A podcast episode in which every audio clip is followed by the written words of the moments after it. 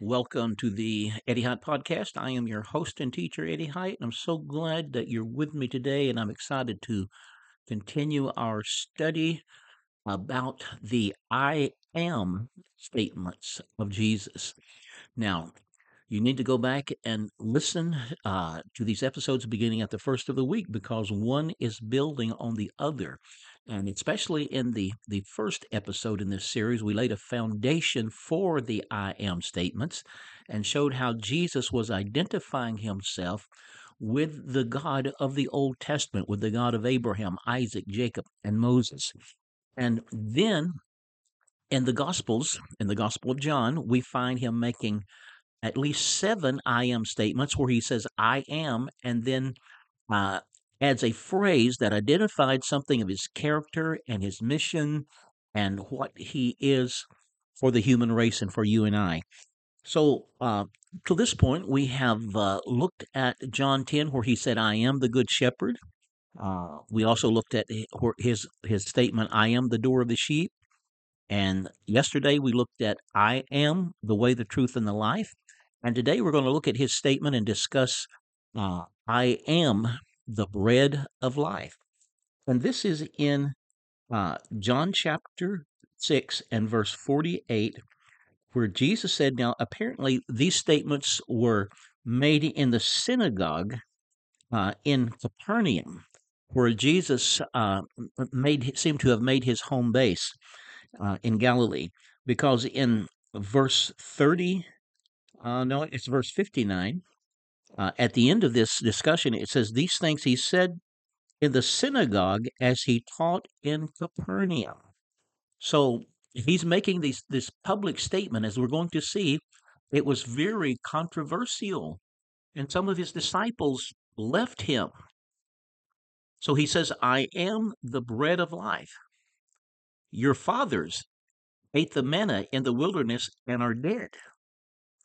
So he's comparing himself with the manna which God supernaturally gave to the children of Israel when they were in the wilderness. Now, his use of bread is, of course, bread is necessary. Food, food, bread is necessary for the sustenance of our physical lives. We can't live without food. So that's the idea. He's, he's not just talking about bread such as a loaf of bread like we would think of today, but bread is a an expression of uh, the food that is necessary to sustain us. And so he compares himself to the manna that God gave the, ch- the children of Israel in the wilderness, which sustained them through the wilderness, but they all died. And then he says, speaking of himself, this is the bread. He said, Your fathers ate the manna in the wilderness and are dead. This is the bread which comes down from heaven that one may eat of it and not die. I am the living bread which came down from heaven. So he is saying in this that if we are going to have eternal life in a in a similar way that that food sustains our physical life, if we want to have eternal life, he is the source and we must eat him. And and we're going to talk about what that means because he uses that expression. And again, uh, he's speaking uh, figuratively or in um, uh, figuratively and, and metaphorically to communicate these, these powerful truths. I am the living bread which came down from heaven. If anyone eats of this bread, he will live forever. And the bread that I shall give is my flesh, which I shall give, which I shall give for the life of the world. And then verse 52 says, The Jews therefore quarreled among themselves, saying, How can this man give us his flesh to eat? And then Jesus said, Most assuredly I say to you, unless you eat the flesh of the Son of Man and drink his blood, you have no life in you.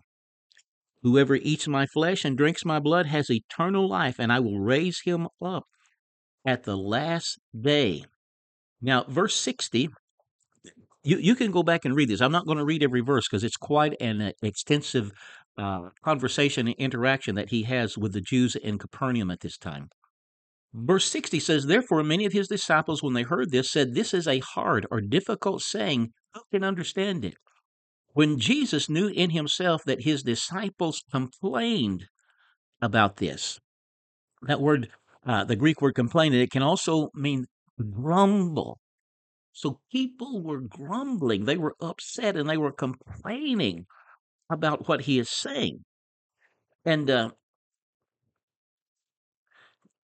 th- then in verse 54, Jesus says, It is the Spirit who gives life. The flesh profits nothing. The words that I speak to you are spirit and they are life. So there's he's letting know, okay, I'm speaking not literally to you that you're going to eat my flesh and drink my blood, but I'm speaking to you figuratively. I'm speaking to you in spiritual terms. Verse 63 It is the Spirit who gives life. The flesh profits nothing. The words that I speak to you, they are spirit and they are life. And um, but he goes on to says in verse 65, and he said, Therefore I have said to you that no one can come to me unless it has been granted to him by my Father. Now listen to this, verse 66. From that time, many of his disciples went back and walked with him no more. Wow. So, this idea that Jesus would never offend anyone uh, it is not true to Scripture. Here, he said things that caused people to complain and grumble and, and offended many people, for it says many of his disciples went back and walked with him no more because they could not handle this statement. Now, some people would like to uh, say, well, this this is uh, related to com- communion. There is nothing to indicate that that Jesus' words had anything to do with communion. Um, so, what's he talking about? Eating his flesh and drinking his blood. Well, he himself said he was speaking spiritually. So, it has to do uh, just like when you eat food, you have to take it in, you have to digest it, you have to swallow it, and it becomes a part of you. And I remember in the Old Testament, uh, Jeremiah once said, the, the Old Testament prophet Jeremiah, he, he said to God, He said, Thy words were found, and I did eat them and your word was the joy and rejoicing of my heart. What did he mean that he ate God's word? Well, he took it into his life, into his mind. He embraced it. He accepted it. He didn't reject God's word, but he embraced it, made it his own, uh, thought on it, meditated on it, and began to walk in it and obey it. And in that sense, he consumed it. He made it a part of his life. So Jesus was saying, when he said, Unless you eat my flesh and drink my blood, unless you make me a part of your life.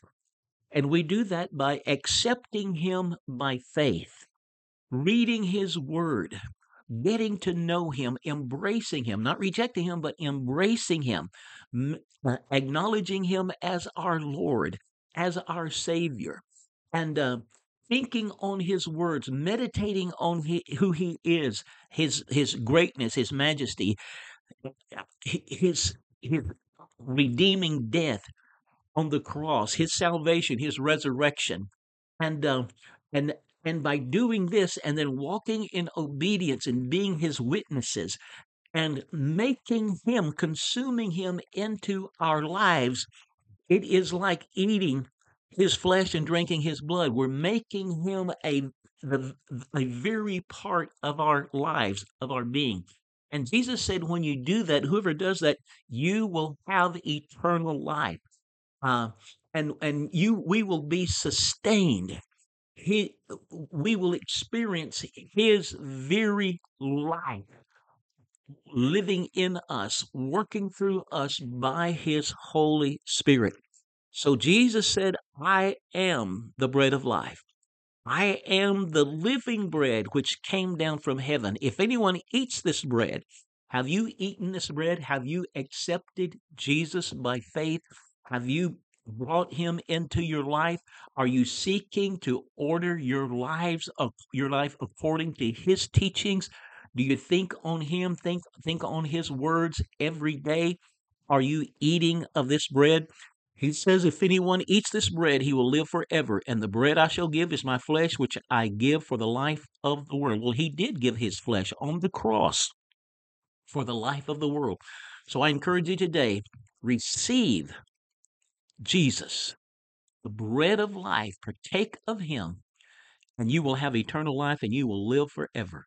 Hey, I'm Eddie Hyatt. This is the Eddie Hyatt Podcast. I hope you will uh, check out my website at eddiehyatt.com. If you would like to uh, learn more details about the statements of Jesus uh, and about who Jesus is, uh, I have a 192 page book. It's my latest book, 192 pages, 16 chapters called Discovering the Real Jesus. It's available on Amazon and at our website at eddiehyatt.com. And uh, if I can be a blessing to you, if you if we can pray with you, stand with you in faith for any needs that you have, you're welcome to be in touch with us. Uh, you're welcome to friend me on Facebook, follow me on Twitter, and uh, our email is there on our website at eddiehyatt.com. Send me an email, and I look forward to seeing you next time.